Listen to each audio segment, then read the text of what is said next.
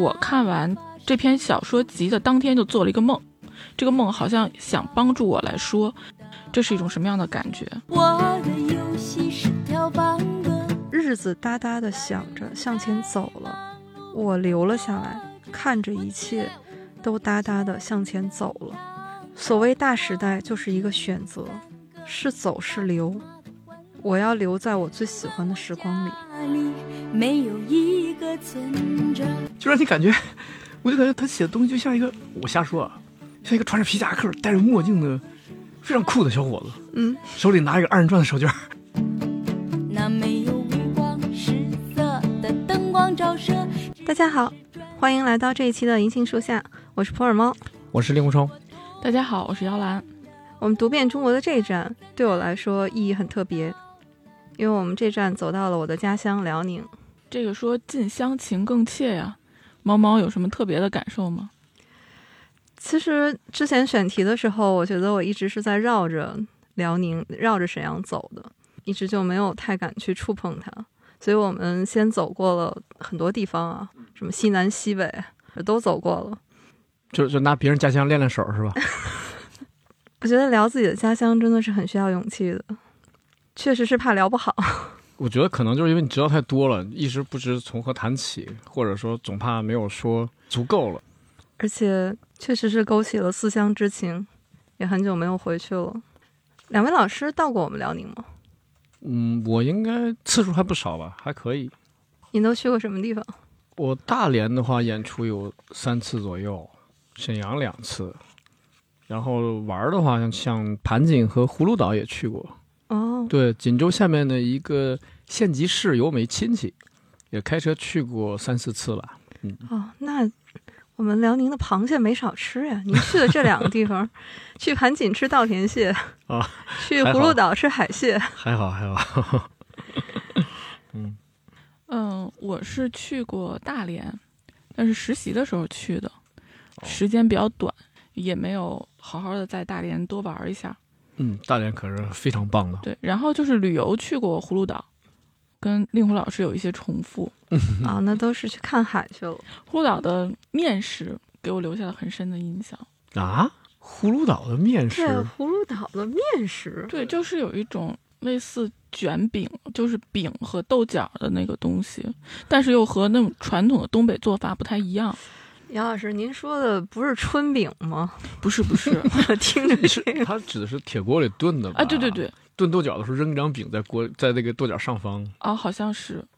好吧，欢迎大家到我们家乡来玩。嗯，辽宁绝对好地方，嗯、经常出奥运冠军啊！辽宁在体育方面特别强、啊。哎，确实是，文体都是我们辽宁的长项。对，出了很多奥运冠军。那我们这一次选出代表我们辽宁的一位作家，我们选了双雪涛。嗯，合适，炙手可热。这位老师最近作品也多啊，热度也高。其实相对来说，他是比较年轻的作家，好像生于一九八三吧，不到四十岁就很厉害了。对，双雪涛是一位八零后作家，他是沈阳人，现在是一位全职的小说家了。但是他以前是在银行工作的。他从事着跟文学毫无关系的工作，但最后还是选择了文学这条道路。其实他去银行工作我都有点惊讶，我没记错的话他应该是吉林大学法学院毕业的啊，本来应该是您的同行是吗？吉大法学院在这个整个法律界名气是很好的，所以我以为他会从事法律相关的工作。所以他这个从学习到人生都是很跳跃的。对，现在等于你看又干了一件就是说跟他的学习啊甚至他的上一份工作、啊、都完全不着边了、嗯、这样一份纯粹从事写作的工作。但是他也把他以前的工作经历融入到他的小说里。嚯，还写了？今年春节档有一部电影就是根据他的小说改编的嘛，就是那个《刺杀小说家》，他在那本书的原著里面还写了前台金融家。前台金融家是什么意思？就是他说换一个更好的说法代替的话，前台金融家就是柜员儿。什么哦、这怎么还写成段子了？对，但是那书里面写的更有意思。双雪涛是这几年确实是比较受关注的一位，可以说是青年作家。对，特别高产。对，他现在已经出版的作品应该已经有六本书了，其中中短篇小说集有三本是《平原上的摩西》《飞行家》《猎人》，还有三本是长篇小说《聋哑时代》《天舞手记》和《赤鬼》，而且他也得了一些文学上的奖项吧。最近刚刚得的是宝珀理想国文学奖，那还有一些其他的奖项，像汪曾祺华语小说百花文学奖。就他是一个在业内就很受肯定，但是呢现在更是有一种破圈的趋势，就是大众对他的认知度也越来越高。对、嗯、我就是从刺杀小说家才知道的，双雪涛。从电影吗？对，从电影。嗯嗯嗯。我们今天要聊的这本《平原上的摩西》也已经改编成电影了，而且年底就要上映。你看这个、嗯、多好啊！每年有一部他的电影上映。其实我们辽宁在文学上也可以算是文学大省，有成就的作家也是很多的。哎，我知道双雪涛是比较晚啊。那猫猫，你是怎么从这么多沈阳的作家里面关注到双雪涛的呢？我最开始关注到他，还不是因为他是沈阳的作家，就是看到有推荐他的小说。第一部就是《平原上的摩西》，我就买来看了一下。我觉得双雪涛的书对我来说就不是一部文学作品了，我觉得他就是那个写出了我们这一代沈阳的那个人。我觉得他的书我读起来，他就像一座任意门一样，里面随便一个地名、一个物件、一句话，就会把我带回到我的家乡和我的童年，就是我们那个时代的沈阳。所以双雪涛对我来说是非常特别的一位作家。我读他的书，可能对我来说已经不是带着那种对文学作品的鉴赏的角度，他对我来说是独一无二的。但我觉得是这样，能让你产生这么强烈的感情，说明他写的东西的力量是很强大的。对，是的。嗯，这个正是双雪涛了不起的地方，虽然他年轻啊，但他比例绝对的啊够厚重。我是这样觉得，就刚才猫猫说，就是能一下让他回到童年，回到家乡，找到儿时的感觉。我觉得这恰恰是他了不起的地方，他把那个时代给你记下来，就是变成了一个纸上的家乡，或者纸上的沈阳。地理上的或者说现实中的沈阳是在变化当中的，但是他要把当年那个记录给你。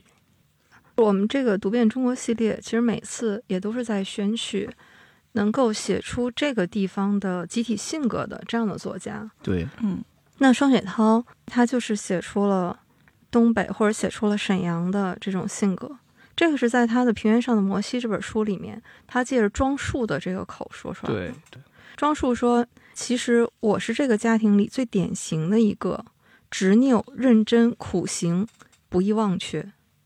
我觉得每一个词其实都是写在东北人或者沈阳人的基因里的。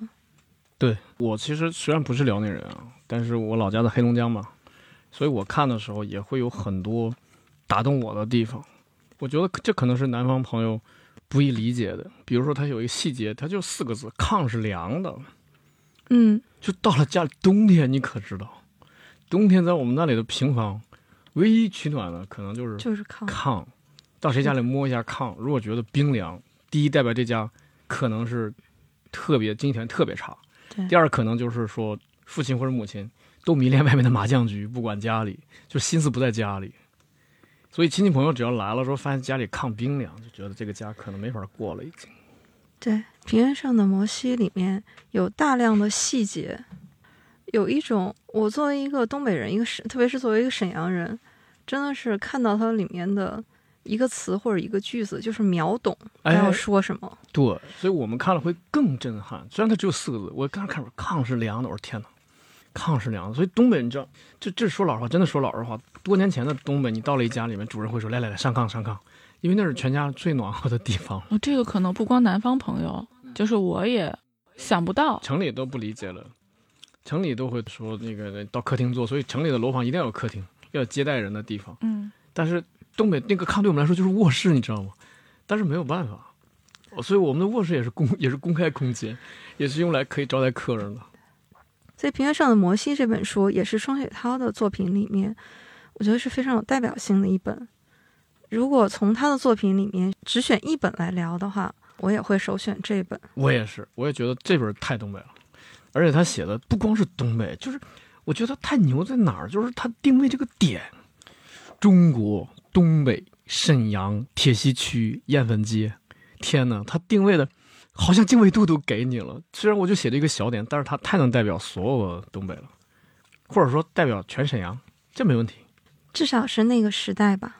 这个我提一句，就是我见过双小涛老师接受采访的时候，他自己管雁坟街叫盐坟街，我不知道沈阳怎么读，反正从我我在这个播客里我只能这么读了，如果读错了别埋怨我。我我当时想，是不是像北京的大栅栏一样叫大栅栏，反而不对了。有可能是吧、嗯嗯、我在看这本书的时候，因为我可能没有两位对东北的这种切身的体会啊，我的感受是我的脑子里会有那种电影的画面感。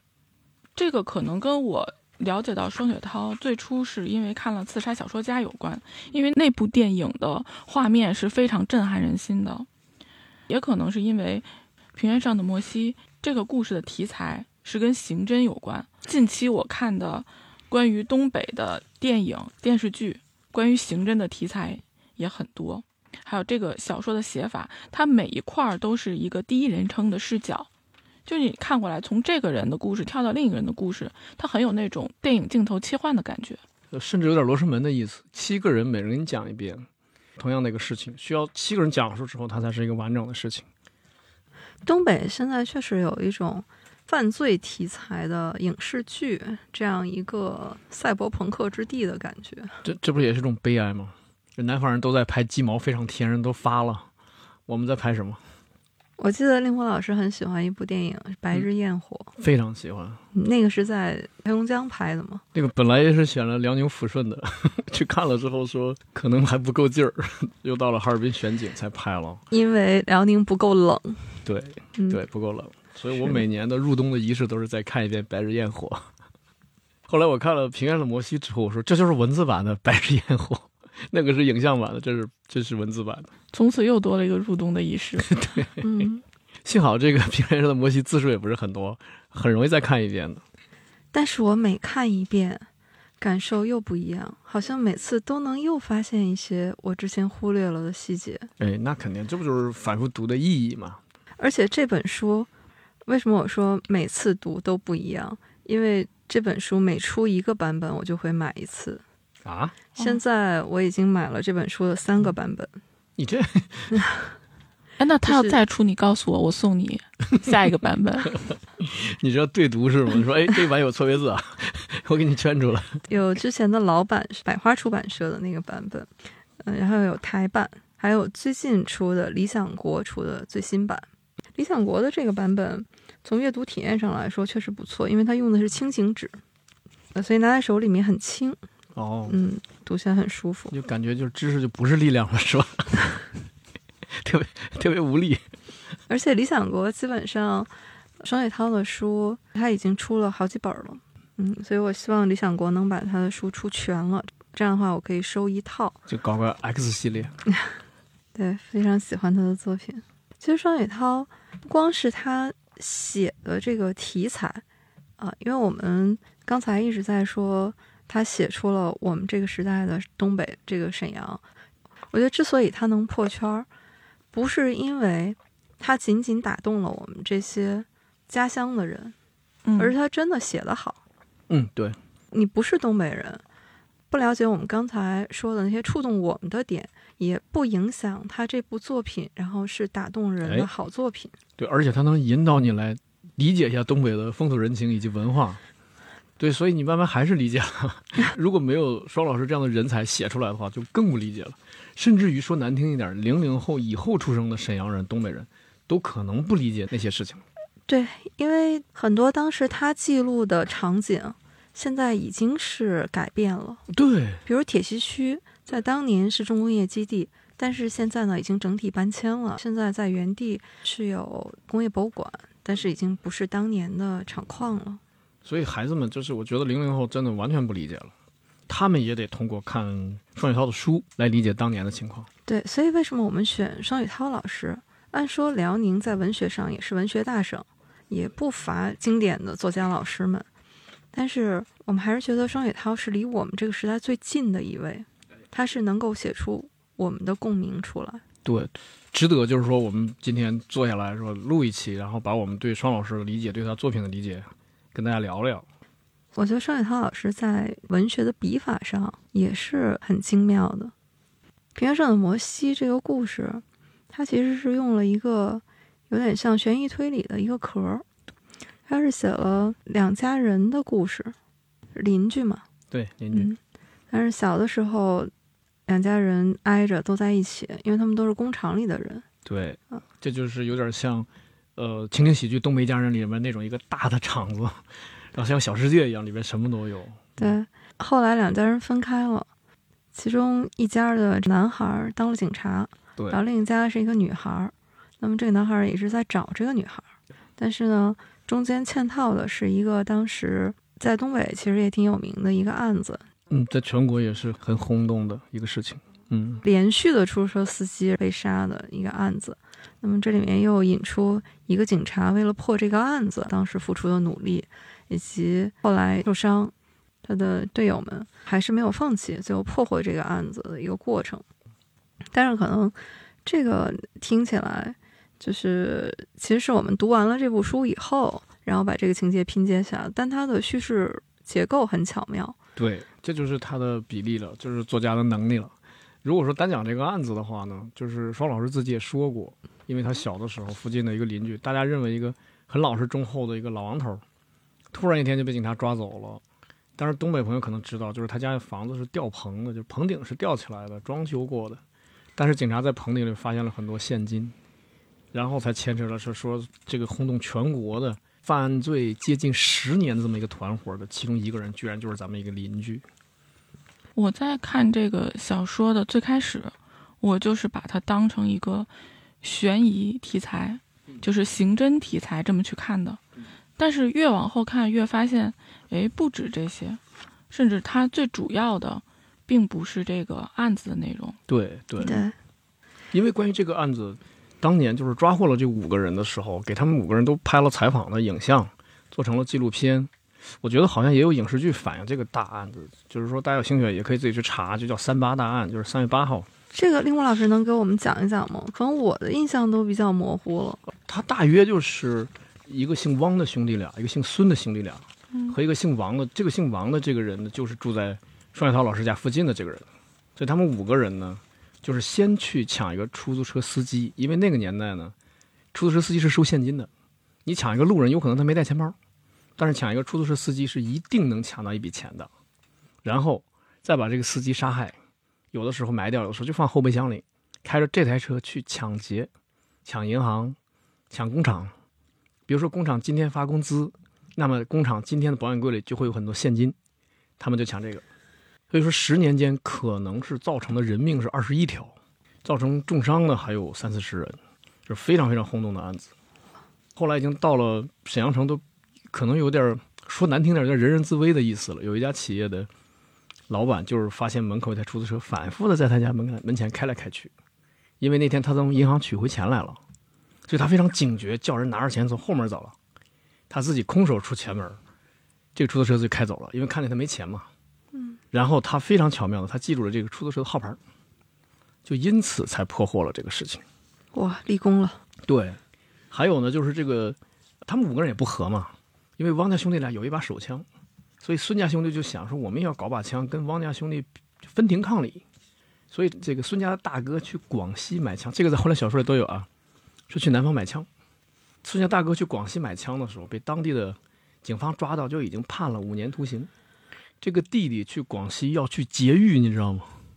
要去救他哥哥，所以他弟弟是在广西被抓获的。然后这个老王呢，就是双雪涛老师家门口这个老王啊，他是在哈尔滨，就是哈尔滨警方应沈阳警方的请求，在哈尔滨抓获的，从哈尔滨押回来的，是这样的一个大案子。哇，这听的感觉真是穷凶极恶啊！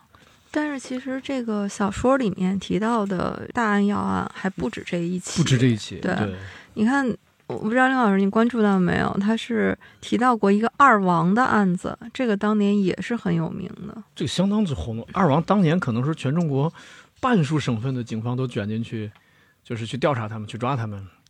他是新中国成立以后第一张悬赏通缉令上的通缉犯，兄弟两个，王宗访、王宗伟。对，因为这个弟弟的是我们空军转业的，他受过部队的训练，所以这些格斗的手法呀，包括使用枪械呀，他都比普通人要强很多呀。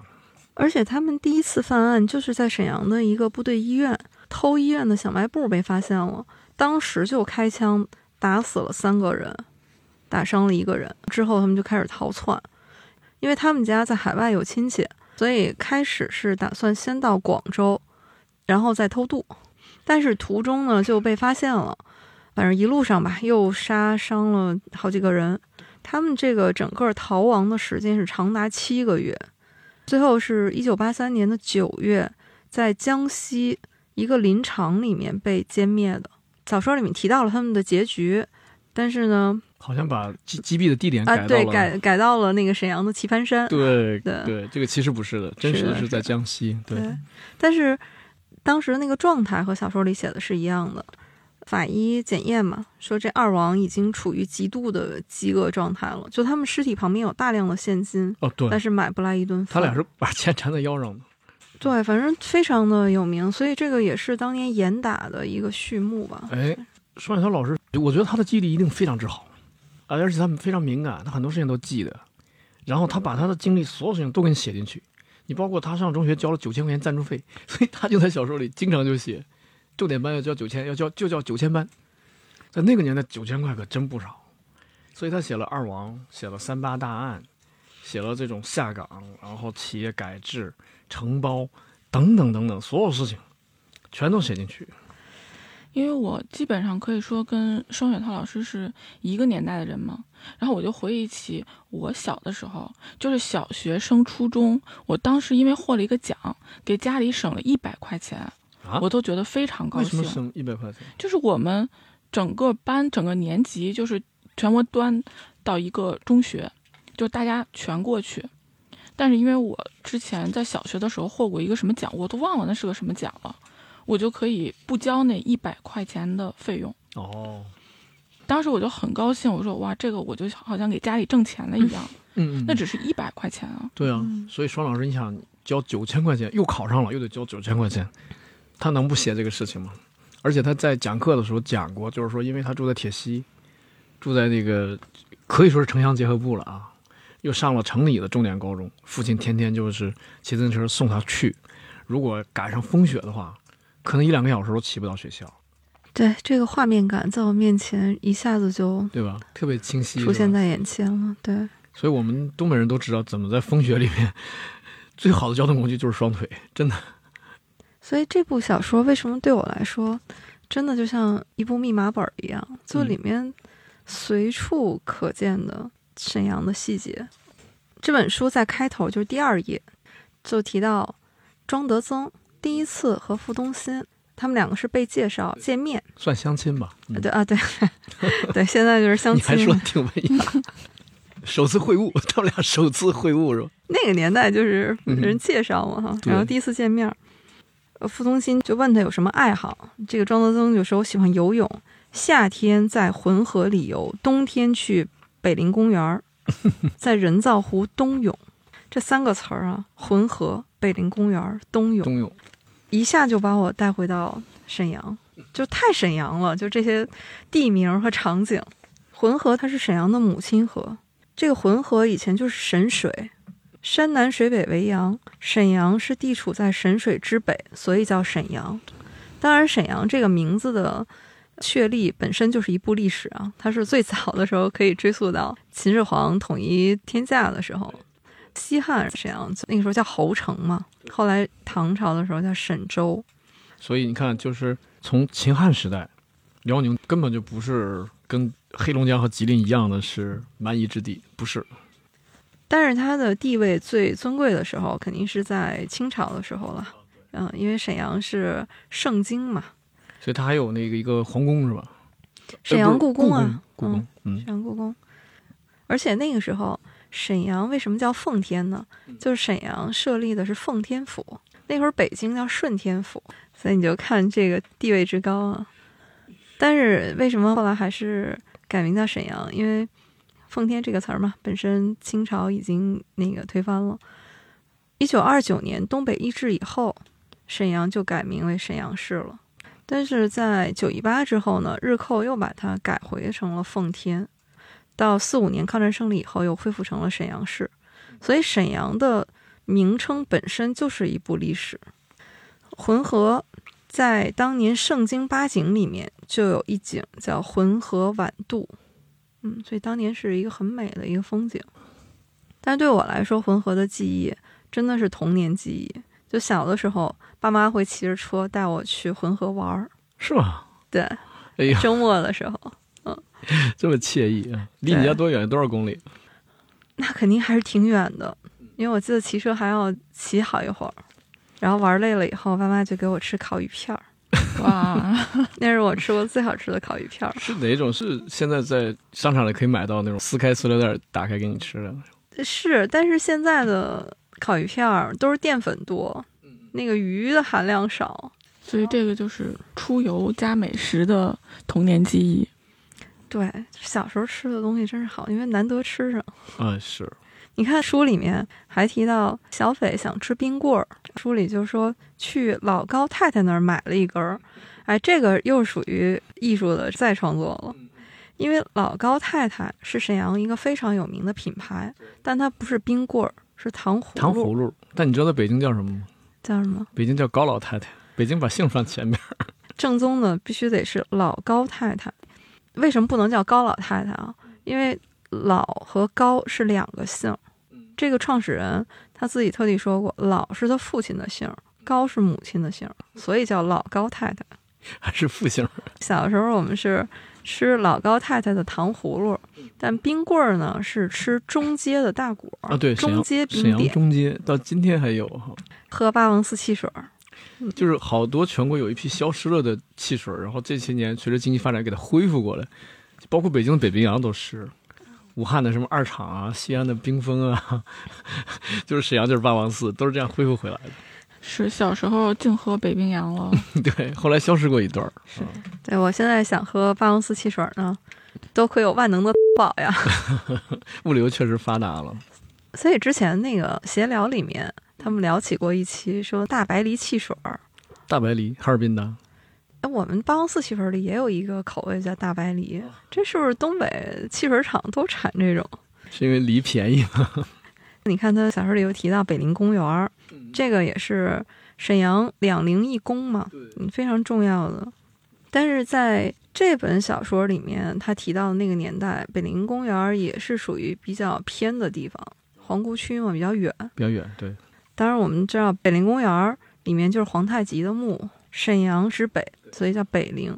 嗯，东陵是努尔哈赤的墓啊。东陵是啊？对。哦，这个东陵是我们沈阳东的那个东陵。啊，哦，沈阳东陵，哦，吓我一跳。我所以我我打个问号，我说是清东陵是在河北吗？您这个有一次，这个崇哥跟我回沈阳，犯我跟您这个同样的一个错误。这这不是错误啊，这不就是同样的一个误会。我们俩那天去大帅府，在路上呢，就有一大哥过来问路，嗯，也不知道怎么这么不开眼，就问着我们俩了。嗯，说，呃，我想去东陵，应该坐哪趟车？坐火车。我刚，我刚犹豫了一下，在琢磨着东陵，因为我们小时候都得坐那种往郊区去的那种那种专线哈，有点像。嗯，我正在那犹豫，准备什么掏出这个百度搜一下的时候，旁边崇哥就搭话了，说。嗯，这个东陵不在这儿，清东陵在河北呢。河北，你这给人都说懵了。嗯，不，但没错，他说的是清东陵，嗯，你应该说叫你们应该叫沈阳东陵是吧？如果叫全称的话，对，就东陵嘛，涪陵嘛，嗯。所以这个小说一开篇就直接把我拉回到了沈阳，包括刚才我们说的那个棋盘山，就说那个二王击毙的那个小说里面啊，提到那个棋盘山。也是我们沈阳非常有名的一个景点。这个棋盘山呢，我小时候觉得特别神秘，总觉得山上有一个棋盘。实际上，实际上这个传说也是这么来的。据说当年铁拐李和吕洞宾嗯，这俩神仙啊也不知道怎么这么闲，就发现说这个山上有一块四四方方平平整整的一块石头可以下棋。哦、嗯、咱俩在这玩五子棋。就跑那儿下棋去了。其实这个棋盘山还有一个小名叫龙山，龙山据说是有黑白二龙常住在这个地方，就是有点龙脉的那个意思哈。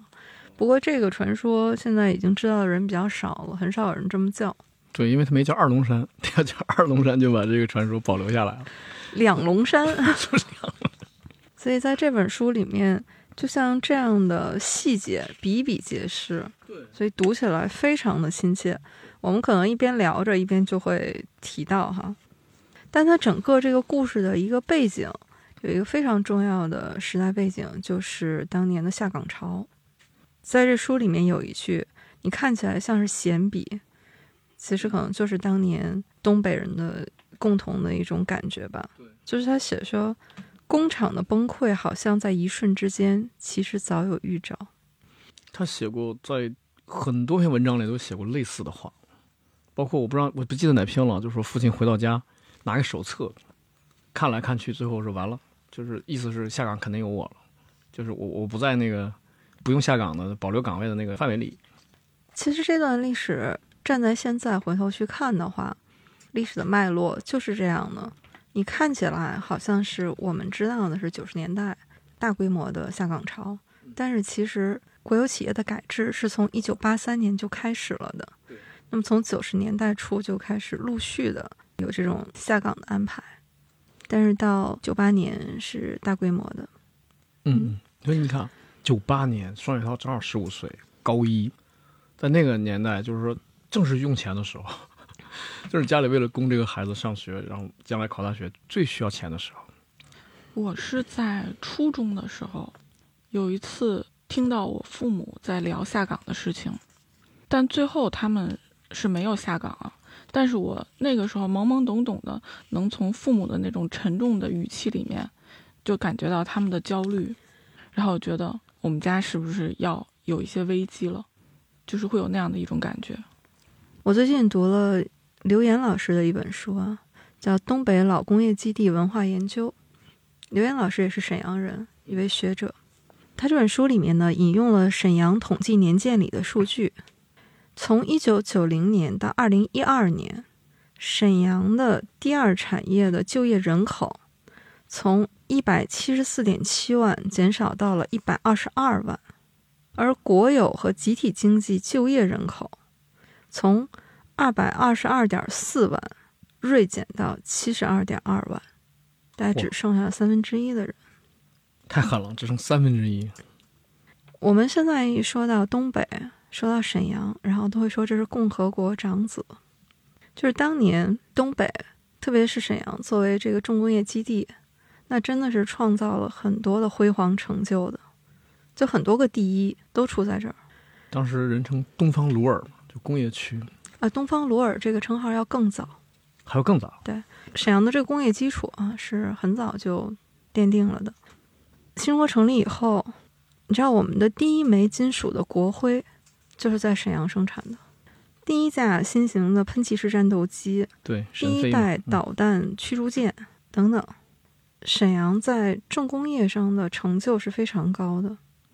为什么我读双雪涛的文章会特别亲切呢？他写的是我们这一代的视角，就我们这一代不是那段历史的经历者，那可能是我们的父辈，但我们是旁观者和受到影响的这一代。所以他是写出了我们看到的，就像杨老师说，可能是我们懵懵懂懂感受到的一些影响，而这种氛围是始终在他的小说里面。包括他的小说集《飞行家》里面有一篇就叫《北方化为乌有》。嗯，这篇很棒。对，我读他的书就有一种感觉，其实每一个最后走出东北的人都是带着伤的，但是双雪涛把东北的那道伤痕是藏在他的文字背后的，就是他没有正面的去写，但是他通过他的视角，他把他的感受记录下来了，这个是非常真实的，而且这种隐忍和克制我觉得是很东北的，非常了不起。我也看过一份资料说，黑龙江在一八九零年的时候，面积足足有一百万平方公里，但是人口只有五十万。所以你想，就咱们就算从一九零零开始大规模闯关东的话，那么到了一九九八再大规模下岗的话呢，其实不足一百年。所以整个闯关东的历史是完全可以清晰的传下来的，口传或者笔传都是可以的。你看这个书里面经常会有一些特有的名词，就是那个时代才有的。嗯，对。对，比如说，为了破获这个案子嘛，去找到了老孙的前妻。这个前妻就说，他把当年他买断工龄的钱都卷走。其实可能只有我们看的时候，真的是会秒懂。那这个家真的就是一无所有了。没错，因为这个买断工龄实际上是厂子里给你的最后一笔钱了，是希望你去拿这笔钱做点事情的。比如说我们大庆那边有的地方就是买断工龄不是给你钱，而是给了你一台出租车。这就是为什么当时还有两个词儿，双雪涛也写过，一个叫出车，就是就是这个男的就就去开出租了，叫出车；女的呢就卖货，就干嘛呢，就摆一个摊儿卖那个卖些东西。这两个词就是在当年的整个东北大地都很兴盛，因为大家之前都是上班的呀，我在什么什么厂，你在什么什么厂，就是两口子。结果突然一天呢，两人下岗呢，这男的要怎么干嘛？你出车吧，就亲戚可能会说你出车吧，买断工龄多少钱？我这再给你拿拿几万，咱们买台车吧。但说到这个买断工龄啊，其实为什么海南变成了东四省？去海南买房的东北人这么多，其实跟当年这个买断工龄有关的，因为刚好。这海南呢是八八年从广东分离出来的，独立成省。在九十年代初的时候呢，是有一段时间房地产热，海南开发嘛。但是很快这个房地产泡沫就破灭了，留下了大量的盖好的和以及烂尾楼哈。所以那个时候海南的房地产商就全国去推销他们的房子嘛。刚好那个时候东北是有很多人拿到了买断工龄的钱，而那个时候海南的房价极低嘛。那就去海南买了房，第一批是去吃螃蟹的人，后来又把在海南买房的这个经验带回来了，就是口口相传，嗯、呃，很多人后来就越来越多的人去海南买房。是，现在是赶上东北房价低了，该你们南方人来买了啊。鹤岗是吗？对，一万多了，嗯，一套、嗯。其实很多时代的记忆就是藏在这些细节里面的。其实有一个画面一直也是印在我的脑海里面。就是有一年我回沈阳去，是一个很繁华的商业街区，那我是看到有一个招牌，上面是那种霓虹灯的招牌，是一个洗浴城，但是你再往下看，它的那个门的两侧挂着的都是以前厂子的厂牌，而且是那种，我不知道林老师你有没有印象，就是八九十年代的时候那种白底儿黑字儿竖着的牌子。对，而且那一个门框两边是挂着好几块这样的牌子，因为以前经常是一个厂还有很多个不同的职能吧，挂着好几块牌子。我当时看着上面是一个洗浴城的霓虹灯，下面是有国营老厂的几块牌子，反正这个画面就一直印在我的心里。嗯、这个谁看了，哎呀，包括我，我一听你说我都感觉特沉重。所以这个故事它整个的这个背景，他写到就在那个出租车大案发生的时候，那个时候就是因为下岗的人多，所以非常的不稳定。为什么我说双雪涛让我觉得佩服的地方，就是我再重读他的作品又能读出他藏在细节里面很隐忍的那份克制。这书里面有一个细节，老李和女儿是打了一辆车，就是他们最后一次出现在这个警察的叙述里面呢，是他们打了一辆车。打辆车，嗯、呃，那辆车是那个蒋不凡，就是警察，他伪装出租车司机，嗯、呃，他打了这辆车，这个引起了警察的怀疑。当然，这个怀疑有很多理由，但是我是最近看了，也是刘岩老师啊，他是专门为《平原上的某些》写了一篇文章，也是他写到书里面提到的一些名词啊、地名。我才突然也是看到了这个细节，他们打车的地点，书里面写说在南京街和北三路的岔口，其实是北三马路哈，这个岔口，这个老李和蒋不凡说闺女肚子疼要去一个私人的中医诊所，这蒋不凡就说你生病要去大医院啊，然后老李就有点在警察听来就语焉不详嘛，说他那个呃有办法治哈。其实从这一刻开始，警察就怀疑上他了。为什么？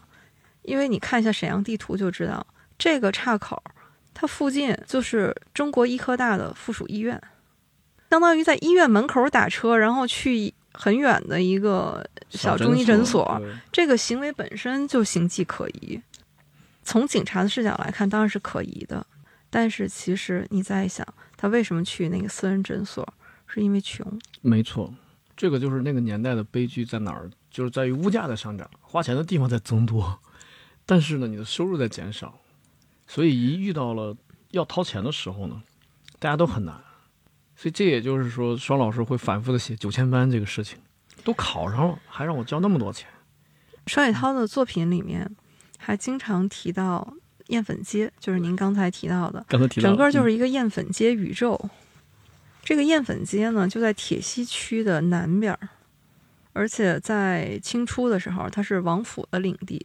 就是为什么叫艳粉街，是因为那个时候当地人是专门给这个王府种一种植物，那个东西就是做胭脂用的，当时也叫艳粉屯儿，跟跟颜色有关。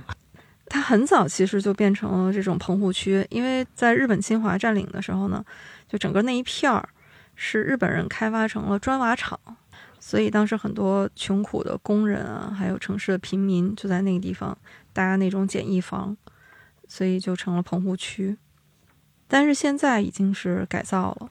说到艳粉街的话，更早有一部作品，也是一首歌，是艾敬出的一首歌，就叫《艳粉街的故事》。哦，嗯、也有纪录片。艾敬就是艳粉街出来的，他老家就在艳粉街，所以艾敬在歌里面就唱嘛，说我的童年家住在艳粉街，说我没有漂亮的儿童车，我的游戏就是跳方格，大人都在忙碌的活着，我最爱五分钱的糖果。这就是当时最真实的艳粉街的生活，对，大家都非常非常难。后来铁西区是整体改造嘛，现在艳粉街已经变成了艳粉新村，所以艾敬自己他后来回到艳粉街的时候说，已经找不到当年他童年的那些印象了。这就是我在开头说的，如果双雪涛不写下来的话，零零后的沈阳孩子都可能都不懂这些事情。当然这个变化是朝好的方向的改变啊，也是一件好事情。你看在那个出租车上，蒋不凡就跟老李其实是在套他的话嘛。对、嗯、俩人就说其实是侦查的一部分啊。当时就说说那个现在工厂都不行了哈，老李说个别的还行，就这六零幺所就挺好的，说那是造飞机的，就太真实了。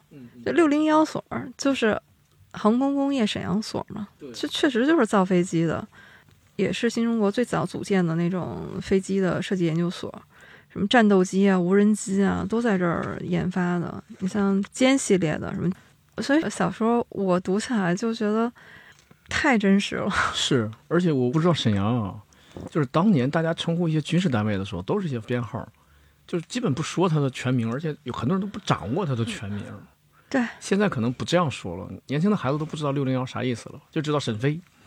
沈飞，比如成都有成飞，西安有西飞，都是当年什么什么所研究飞机的、造飞机的。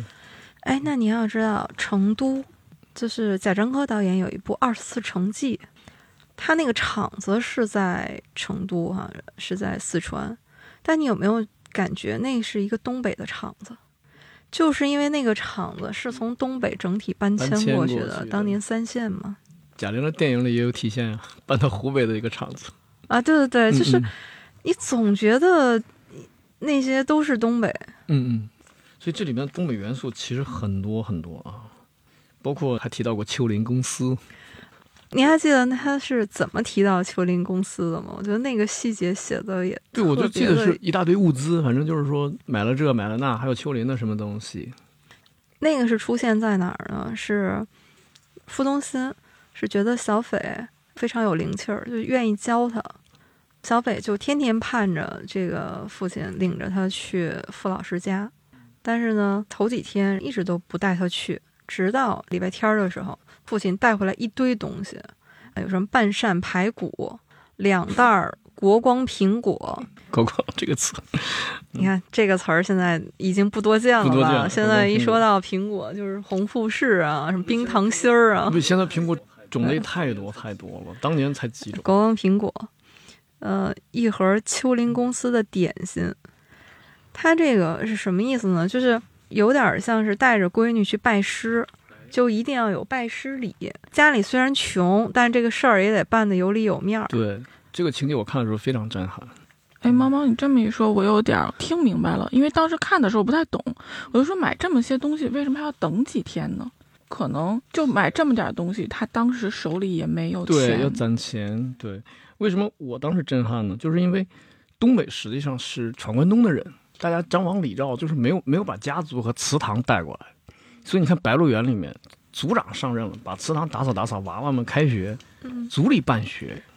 但是东北就没有这个家族整体搬迁，也没有族里边在办教育，所以东北常有傅老师这样的人，他自己爱读书爱思考，看见哪个孩子非常灵，他特别愿意教。所以东北七零后八零后能够从农村从小城考到北上广的人，一定多多少少有这样一个傅老师这样一个人物指导过你，影响过你。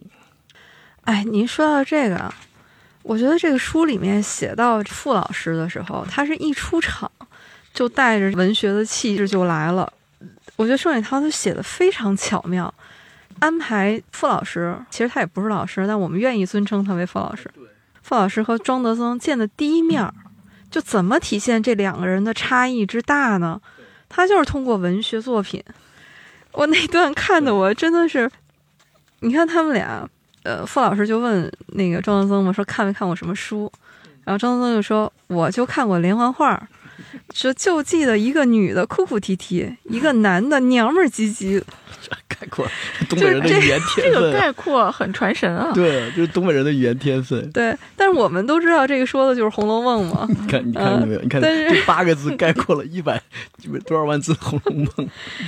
对，但是傅老师呢就会跟他讲说，你唯一看过的这本连环画是一本伟大的书，而且从一开始就奠定了这两个人相处的基调。对，说只要你不嫌弃我，不嫌弃我这个胡思乱想，我们就可以一起生活。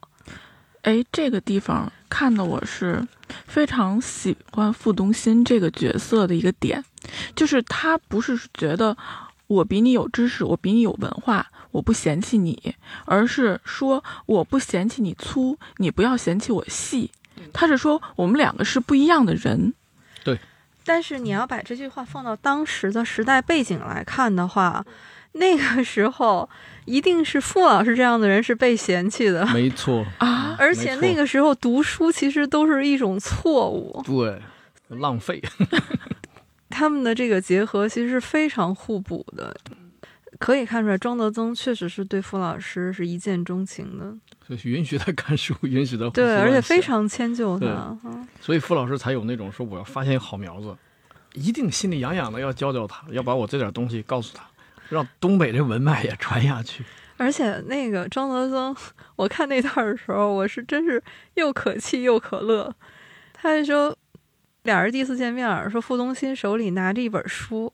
我记得好像是一个外国人写的关于打猎的书，哎，其实我们都知道那是屠格涅夫的《猎人笔记》嘛，而且俩人完全聊不到一起去。这个傅老师还想给这个庄德增讲里面的故事，说里面有一篇小说《县里的医生》，说一个人溺水了，有人来救他。这个姑娘呢，在濒死之前就爱上了这个来救她的人，呃，问他说：“这样的事儿会发生的，你相信吗？”结果庄德增这个回答那真的是完全不在点儿上，说我水性很好，你可以放心。那样的事是会发生的，庄德增脑子里面想的是有人掉到水里，这样的事是会发生的。对，我可以把你救起来。嗯，所以这两人的结合，你发现从一开始这个基调就非常的明确。庄德增这个人也是很典型的一类东北人，非常典型。 对， 对，你看他有能耐能干，对啊，而且呢也义气。他就跟傅老师说嘛，说只要有我吃的就不会让你饿着。而且他是非常灵活的那一类东北人，他是那种能够有一点提前预见到时代的变化，然后能抓住机遇的。所以他是那波抓住了机遇和资源富起来的人。是傅东心会画画，会画插图，他就能发掘这里面的商业价值，把它跟自己的这些能力结合起来，然后让自己家的日子过得好起来，这也是两个人的一种配合。我一直觉得傅老师对庄德增的感情也很复杂，就他知道庄德增对他好，这个是毋庸置疑的、嗯、但是因为他以前做过的一些事情，他也很难真正的原谅他，所以他后来选择着远走。用庄树的话说，地球可能都要走遍了。小斐问庄树说，傅老师然后这两年过得好不好，然后庄叔说挺好的，这地球快走遍了。小斐就问他，那就是好吗？我觉得这种灵魂拷问啊。刚才姚老师说到傅老师的这个美术才华被他先生运用到了燕上啊，燕在沈阳也是大有历史的，而且双雪涛老师本人也吸烟，在之前啊，之前本人也吸烟，后来戒了啊。您戒了吗？戒了哦，戒了。我看他的照片里还是还是叼着的，对，以前是有烟出镜的，对。沈阳卷烟厂很有名的，以前。对，他书里面提到过大生产，我印象里小的时候好几个牌子的烟，嗯嗯，平原烟、大生产，嗯。这个大生产那真的是沈阳卷烟厂的品牌，我记得小时候抽烟的人。我见过攒烟纸吗？那小孩都喜欢攒烟纸、呃、烟, 烟标，对、嗯、术语叫烟标。哦，好吧、呃、大家就我们小时候叫烟盒嘛，孩子们叫烟盒，但是在收藏领域你得叫烟标。哎，可惜后来搬家的时候我们都丢了。那个当年真的像糖纸啊，火柴盒叫火花，烟标包括酒标，就是酒的那个商标都可以收藏。邮票，邮票更高雅了。对，但是双雪涛是把这个呃，烟的标识和情节结合在一起的，因为他是从这个烟的商标上去找到了一些案件的细节，但也是点题嘛。对，而且他改制啊、承包啊，什么都跟烟有关。庄德增也是去云南，嗯、因为是云南那个产烤烟、产烟嘛、嗯，这个其实是和沈阳卷烟厂的命运结合在一起的。对，你看大生产当年是沈阳卷烟厂的头号品牌，那不用说了。而且为了保留大生产的这个品牌，这个是国家商标局认定的。当时全国叫大生产这个牌子不止一家，对，专门开过会、啊、认定说，那还是沈阳的这个大生产呢，生产时间最早。因为沈阳卷烟厂你要追溯的话，它真是在一九零八年就成立了。所以这个在法律上就叫确权，就是商标局把这个商标权确定给沈阳卷烟厂。对，是因为它生产的最早，销量大，而且当时不光是在东三省啊，在全国，甚至是在东欧一些国家，就都知道这个大生产。远销欧亚。对，那个时候说有一些在东北，呃，援建的外国专家点名要大生产这个烟，所以商标局就指定了说，大生产这个品牌是只有沈阳制烟厂独家拥有这个品牌。但是也非常可惜，就现在呢已经停产了。后来沈阳卷烟厂就是和云南的红塔集团重组，就是红塔山那红塔集团。你看庄老师庄庄总当年就不应该去云南，是你把这个云南的资本带过来的。对，因为云南产烟嘛。在零七年最后一箱大生产包装下线。你的意思是说大生产一直生产到了二零零七年？二零零七年。哟，那这个可真厉害！我以为早就没了，我以为八几年、九几年、九零年就没了。就后来销路不好了嘛、嗯，你可能就看不到了。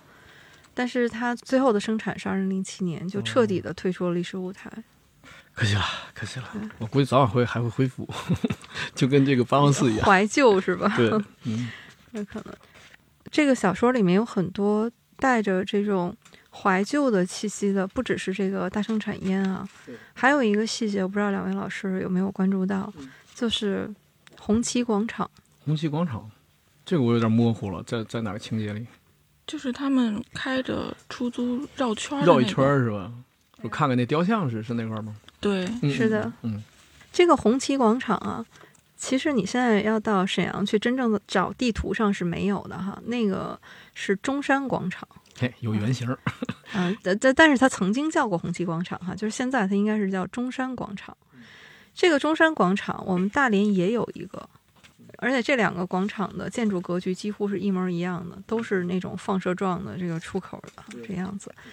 小说里面呢是说红旗广场的雕塑要被移走嘛，然后要换一个雕塑。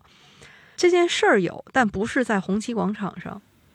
红旗广场的这个雕像到现在还在哈，但是呢，小说里面其实说的是另外一个广场，就是我们沈阳的市府广场。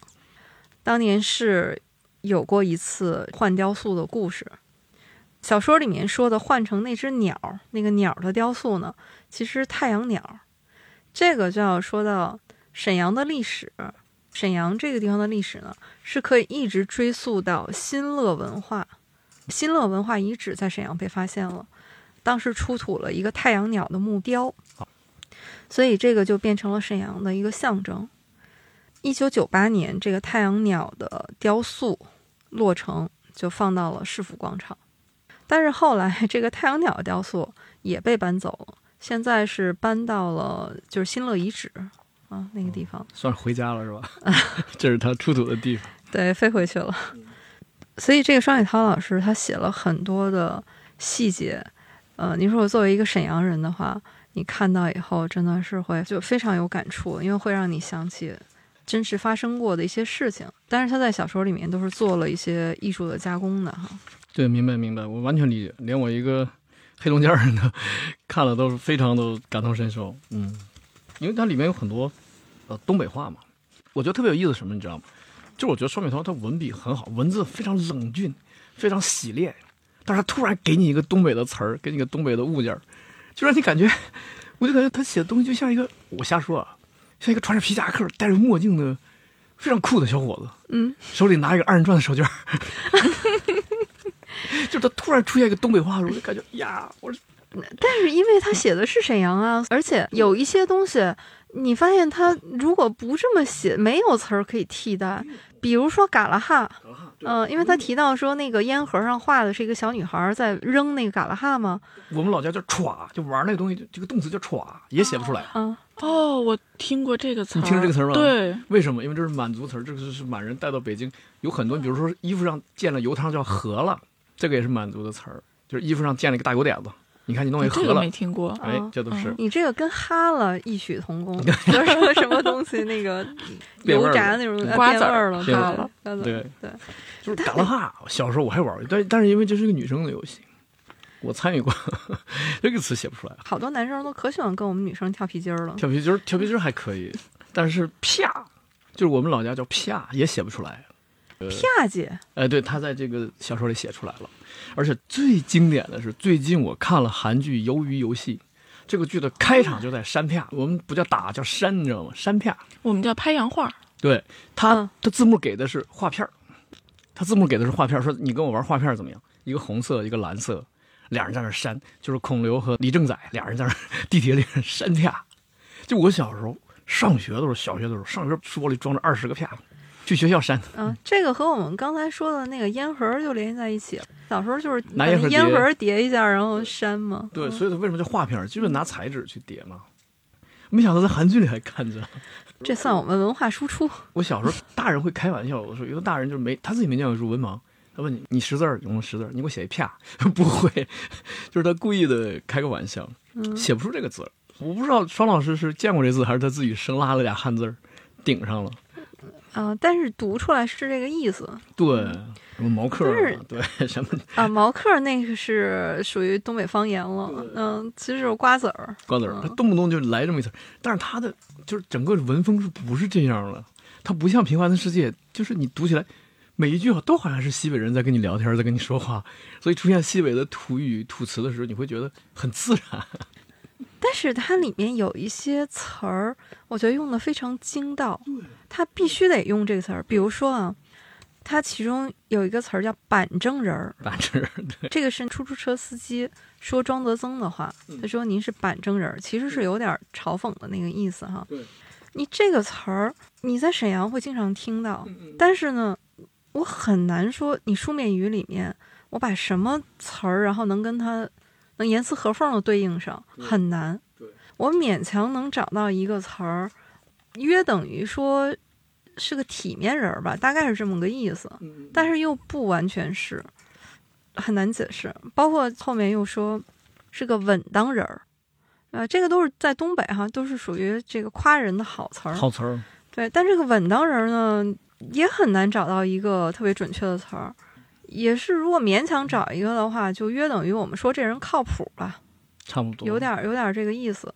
就是很多东北的成年人会追求这些词儿，就是追求别人这样评价我，代表着我不忽悠，靠谱，办事稳妥，办事稳妥，对。对，嗯，这个稳当人我还能感受到，但是这个板正人，你说的里面有一点点讥讽的意思。我如果直接看书，不听别人来跟我说的话，我肯定是看不懂的。就板正人这个词儿是个好词儿，是来夸人的，哦，但是放在那个小说里啊，嗯，在环境里，对对对，嗯，当时那个他是有点讽刺他，嗯，嗯对，本身这个词儿很好的，而且这部小说里面其实还是体现了我们东北的那种幽默、苦中作乐。你还记得里面有一个情节，他们去看蒋不凡的母亲，对，他的当年的队友嘛，队长，啊，现在是队长了啊，对，现在是队长了，对对对，赵队，呃，赵队说。嗯，跟一群老头老太太聊两句，其中有一个老头就说：“你看，今年退休金涨了一百五，真不错，死了能多穿一裤衩。”这个这个太东北了啊！太东北了，太东北了，可以什么都可以开玩笑。这种黑色幽默，赵队还跟老头也开了玩笑，说：“大爷，该糊就糊吧，别憋大的了，这个憋字儿，对，就是就是北京就是什么鼓着劲儿，鼓着劲儿要糊一个大的。”我其实觉得东北人是真的有幽默的精神的，因为这片土地苦寒之地，越是这样苦难的地方呢，人越需要幽默的力量来消解。我想起来令狐老师您的专场里面其实也提到过同样的这个感觉，就是但我们也非常不希望东北话就被变成了一种搞笑和低俗的这种符号。对，这是我一直在突围舞台上抨击的。就我记得刘岩老师在书里面也写说，有一位东北网友在 B B S 上留言，他说以前你一提起东北人想到的是铁人王进喜、蒋祝英这样的英雄，你现在一提起东北呢，想到的就是什么二人转啊、小品、直播。嗯，如果有一天我们说到东北人的时候，想起来的都是像杨利伟这样的航天英雄，那他们才应该是我们东北人的代表。就是就是嗯，其实很多这样的优秀的人物，很多很多。那个神舟五号，你数一数的话，基本上都是东北人。从上天的杨利伟，到很多设计师、总指挥、工程师，都是东北人。没，但是现在有两个语境，尽量就提到杨利伟，肯定是正面光辉形象嘛，但是会说是辽宁籍。什么时候会提东北籍？犯罪嫌疑人为东北人，好事儿会分开。坏事会跟东北关系，为什么我批判东北这个词儿，就是因为他把这语境走偏了，所以我不希望再存在，至少不能存在这样的语境了，嗯，不应该。孙远涛老师其实在写《平原上的摩西》的时候，他里面写了很多东北人内心的那种骄傲和坚持，就其中给我触动特别深的是，当时傅东新去找老李劝的，说你不要因为怕交不起学费哈，就不要耽误小斐上学。说我已经都准备了，老李肯定是不要。但是傅东新就说，古代徒弟学成下山，师傅还要送一把剑或者是盘缠。但老李就说，我也有徒弟，我教完他们就把我给顶了。嗯，包括下岗，你想他也是第一批嘛，基本上。但是呢，他说我不当回事儿，我也不出去闹，我也不丢那个人。这句话里面，你看。他其实是透着那种对人心不古的失望的，但是他又保持着他那种曾经的尊严和体面，所以才有了大师那样的作品。就是我在哪儿都不行，你看我在哪儿都不行，但我下棋特别厉害，在棋的世界里我是安静的，我是有尊严的。还有老贝那样的人，嗯，我在游戏的世界里我是厉害的。嗯，所以双雪涛老师是借很多人的口说出了他心目当中的东北。和东北人，就他就希望去记录一些个人，通过个人来记录时代。对，嗯，这是其中。你看傅东新老师，他就是借他的口说了一句，特对我触动特别深。他说：“这个日子哒哒的响着向前走了，我留了下来，看着一切都哒哒的向前走了。”这个其实是傅老师的一句内心独白。这句话就让我想起来。当年我看电影《一代宗师》的时候，也是一种强烈的冲击。就是宫二说过，所谓大时代就是一个选择，是走是留，我要留在我最喜欢的时光里。所以这个是为什么读平原上的摩西和读双雪涛老师的书，对我来说不仅仅是一部好的文学作品，它打动我的是整个我们这一个时代的记忆，所以我非常感谢双雪涛老师呃，记录下来。我刚才还提到《平凡的世界》，那也是一本伟大的著作，但它基本上是一种呃乡村书写，就写农民，写农民承包啊，然后办那个乡村工厂啊什么的。但是城市书写呢，因为双雪涛老师他虽然生活在燕文街，还是城市，嗯，城市呢是以工人为基础的，就城市的书写一定离不开工人和工厂。而沈阳又是工厂如此集中之地，又是下岗如此猛烈之地，所以加上他的这个比例和沉淀，他将来能一定能出更好的作品。太期待他更写的更多了啊！其实现在有有一个词儿叫东北文艺复兴了、哎、对，其实最近呢有一批东北的作家都受到人的关注，比如像班宇的《冬泳》，还有郑直的《先正》，这几本书呢都很像是一代沈阳人的年代剧，这些我也都读过。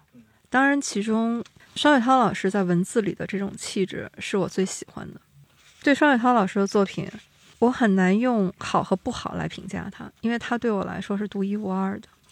因为沈阳是生我的地方，我又很小的时候就离开了，每次回沈阳就是我最期待的事情，所以每次我离开沈阳的时候我都会哭，小的时候真的会哭好几天，包括到现在，我每次回沈阳对我来说都是一件特别开心的事情，而每次走的时候那一刻的分别在我心上都会像刀割一样。这点我非常理解，尤其是哎呀，尤其是双雪涛老师笔像刀子一样，他在给你写出来的时候，他给你来一句北方没有了，就五个字，别人别的地方的作家都在写啊，每个人的故乡都在沦陷，每个人的故乡都在消失，但是双老师给你写北方没有了。沈阳对我来说，它不只是地理意义上的家乡，就每次当我想到沈阳的时候，我知道我自己是有来处的，所以有一种情感它是深深的扎在双雪涛老师的这个书里面带给我的。而所谓的这个东北文艺复兴，我觉得不够准确，是因为我觉得东北一直都有文艺，我们的电影、文学、曲艺，我们就没有断过，只不过可能这些年有一段时间东北是沉寂的，是在一个大众的话语体系里面它是沉默的，是这几年终于有人又把它写出来，又出现了在大众的视野里面，不管是一种什么样的方式和渠道吧。班宇老师有一次接受采访的时候也说过，他说我们一直都兴着呢，不能叫复兴，没断过。我没这么乐观，我个人有点悲观，我在认为没有完全的就勃兴过，就是那种爆发过，所以今天就没有复兴。我希望是从这个时代开始勃兴，因为我觉得东北的这个寒冷啊与艰难啊真的值得书写一万遍。因为你想，就是我觉得我们家乡整个东北大地从闯关东开始吧，建设日寇的这种侵略，长时间的霸占我们这个地方，然后再解放改革，大家再过上好日子等等，我觉得这一切每一项每个角度都可以写。我特别喜欢，因为我看了双雪涛之后我特别兴奋，我特别喜欢，因为尤其是他又那么年轻，八零后，真希望这一代八零后作家谁能写出了一个东北版的平凡的世界，就是城市版的工人版的平凡的世界。目前他们还是都在苦练技法啊，雕琢自己的作品，但是我我觉得至少目前吧，他们几位还没有到这个小武侠小说里所说的重剑无锋大巧不工的这个地步，所以目前让他写这个东北版的或者沈阳版的平凡的世界呃，还不行，再磨练磨练，再沉淀沉淀，也许他们当中谁能写出一个特别好的伟大的作品。其实这些写东北的作品，我每次读到的时候都是带有一种深深的感激之情的。前几年有一些电影也拍到东北，像张猛的《钢的琴》，也包括令狐老师您的单口喜剧专场。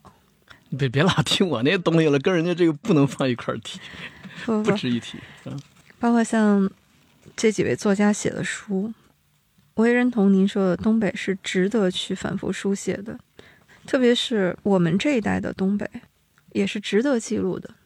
虽然年代还比较近，但是也是一个很重要的历史时段，所以也是作为读者、作为观众是非常感谢的。呃，我研究过。你看我们黑龙江啊，就单纯从黑龙江角度来讲，黑龙江的面积跟谁呢？跟瑞典，地理位置和面积都差不多，但瑞典只有九百万人口，黑龙江人口跟加拿大差不多，但是加拿大呢，面积有那么老大，所以其实寒冷的地区它承载不了过多的人口，这是一个全放眼全世界都是一个基本规则，所以东北人口会尽量的，就是说在未来还是迁出的这么一个状态，包括黑龙江已经从顶峰的三千七百万变成了现在的三千一百万。黑吉辽人口都在迁出，未来属于东北人的这个概念呢，法律意义上的东北人会变少，整个东北的记忆在流失，不写下来怎么办？就是我们这些，比如说东北二代，父母亲都是东北人，但是他父母亲在在江苏工作，在广东工作，孩子可能上了当地户口，那么这个孩子他是东北人吗？其实我们不是也一样吗？对啊，离开了家乡就再没有回去了。对，我们这些一代就已经模糊了一些记忆，模糊了一些事情。但是你看双雪涛老师在一个中篇啊，就是平原上的摩西只是一个中篇而已，在个中篇里面写了那么多的元素，勾起你那么多回忆，多好啊！我们也许将来会拿着这个中篇给孩子们讲，说你看没有，这当年的沈阳，当年的东北是这样的。然后再像像毛毛老师说的，配合艾静的那个歌里面说，我们玩的是跳方格。双雪涛老师说，我玩嘎啦哈。可能刚才我们都在聊我们两个作为东北人读这篇小说的切身的感受。对，呃，杨老师，您作为一个非东北人，什么感觉？嗯、呃，非东北人的视角，首先我是觉得双雪涛写的人都特别有意思，他写了很多跟这个世界是格格不入的人。嗯嗯，比如说安德烈、刘一朵、老贝啊，这是在三个故事里面的人物。嗯。这样的人给我一个什么感觉？就是你都忍不住要为这样的人怎么生存在这个世界上来担心。比如说安德烈，他是一个看似很顽皮，但实际上他内心的那种就是政治的情感非常强烈，对，以至于他弄得自己在学校都待不下去了这么一个状态。呃，这个是有原型人物的，双老师还说过他的那个姓，同学小霍，说过他的姓，姓霍。嗯，霍家林，在聋哑时代里面的霍家林的原型也是这位，所以我就说双雪涛一定是那种敏感、脆弱、记忆力好那些人。他小的时候，他曾经感觉说，我为什么没有像小霍那么勇敢站出来怎么样，或者我为什么没有帮那个人一把？然后他就觉得他在内心一定觉得，他说我欠这些人的。那现在我能做的就是把他们写下来，把他们的故事告诉全世界。对，安德烈这篇本来就是他长篇小说《聋哑时代》里面的一个人物，他抽出来写成了这么一个短篇，可以说这个是他整个同学里面可能是感情和印象最深的一个。对对，嗯，还有刘一朵这个姑娘，这个有点疯疯癫癫的姑娘，我感觉就她可能处在一种还迷茫的状态中，她还不知道自己想要什么，就是通过自己的行动去探索她的世界。但是他干的事儿呢，你又会觉得什么事儿他都能干得出来，他把自己置于一种很危险的境地。还有就是老贝，老贝是一个在游戏世界中很擅长，但是在现实世界中很笨拙的人。你会觉得他怎么办呢？在现实世界中他要看靠什么去存活呢？就我是那种很喜欢这种奇奇怪怪的人，可能是我自己不够奇怪，但是我内心中有对那种激烈的不确定的生活的向往，所以我很喜欢观察我生活中那种个性非常强烈的人。在这一点上我很开心双雪涛写了这样的人，就好像有一种感觉，他替我说出了对这种有个性的人的喜欢。其实你说到这个，嗯，为什么这些人你会觉得特别的鲜明和受到你的关注？嗯，是因为像这样的孩子的性格在东北就是异类，就是特别突出的。因为整个东北在我们小的时候成长的过程当中，大家都是按一个模子去培养的，因为大家都是在一个体系内。但有这样的个性的人出现的时候，是特别的格格不入，因为大家都活得很规矩。而且安德烈那篇小说就是带我回到了中学时代，嗯，对，双雪涛带你回到了故乡，他带我回到了学生时代。这是一本导游是吗？就真的就只有学生才会有的那种热血，就甚至你会觉得他有点中二。而且双雪涛也特别爱写学校，他好几个文章都是跟中学有关的。对，包括老贝那篇，他写了呃是大学嘛，老贝打的游戏是 C S， 虽然我不打 C S 啊，那个对我来说太难了。不过去网吧其实是我大学的日常。嗯嗯嗯，没错，对。而且我觉得他其实隐隐的在透过游戏的世界在追求公平，因为游戏的世界其实是很讲究公平的，作弊的人就是破坏了公平，就是被双雪涛书里面那个我敲了一棍子的那个同学，他就是那个破坏公平的人。就是双雪涛忍不住都要在书里面去敲他一棍子。但是双雪涛的书现在已经出了六本了哈，其他几次也都不错，就很值得一看，应该就是把他的书全面的看一看。包括刚才咱们说到，就是说这个安德烈和那个聋哑时代其实是有一定的勾连的，而且他还专有一篇文章，呃，就直接就写警察蒋不凡，在别的摩西里面写了，而且写是一位牺牲的警官，在那个里面又写了是一个探案的警官。还有他这部小说集啊，我看完有一种非常抽象的感觉，我一直不知道该怎么描述，就是有一种情绪憋在胸口，但是我又找不到这个情绪怎么产生的。但是我看完这篇小说集的当天就做了一个梦，这个梦好像想帮助我来说这是一种什么样的感觉。我梦见一群朋友在唱歌，然后他们也让我唱，我就在梦里怎么我都想不出来我要唱什么，我要唱的这个歌的歌手叫什么。然后等我一醒的时候，我的那种憋屈、失落，对想要唱歌的期待，对这种热闹环境的焦灼和兴奋，一起就堵在胸口了，就跟我看这本小说的感觉很像。对，《平原上的摩西》因为也是开放式结局，对，所以你也不知道人物的走向最后到底是什么样子，自己去设想吧。可太开放了，所以我很期待这个电影。嗯、这部电影的名字叫《平原上的火焰》，已经定档了，十二月底上映。啊，我也想看看它搬上荧幕以后是什么样子。而且双雪涛是参与了剧作的创作的，我也很期待，我看看跟《白日焰火》到底。这两部还真的是可以是吧？对比着来看一下，这个应该叫黑夜焰火，要不就叫搭配上。到时候我看看两部的这个异同啊什么的。那我们到时候看完电影以后再聊一期吧。聊电影是吧？对，聊看完电影和这个、这个、题目赶紧预定上。因为我觉得其实今天也还是意犹未尽，是是是聊不完。然后我们就继续读双雪涛吧，有机会再聊它，好吧？好、嗯、好的，嗯嗯。好，感谢两位老师今天陪我又回了一趟家乡，在我们的书里，挺好挺好，我我也是受一次教育，在我们的播客里，嗯，感谢大家，然后也欢迎大家在评论区里面给我们留言，谈一谈你对双雪涛和对沈阳的一些记忆。嗯，行，谢谢大家。好的，嗯，谢谢大家。好，这期到这里，拜拜。盐分街发生的故事。很多很多。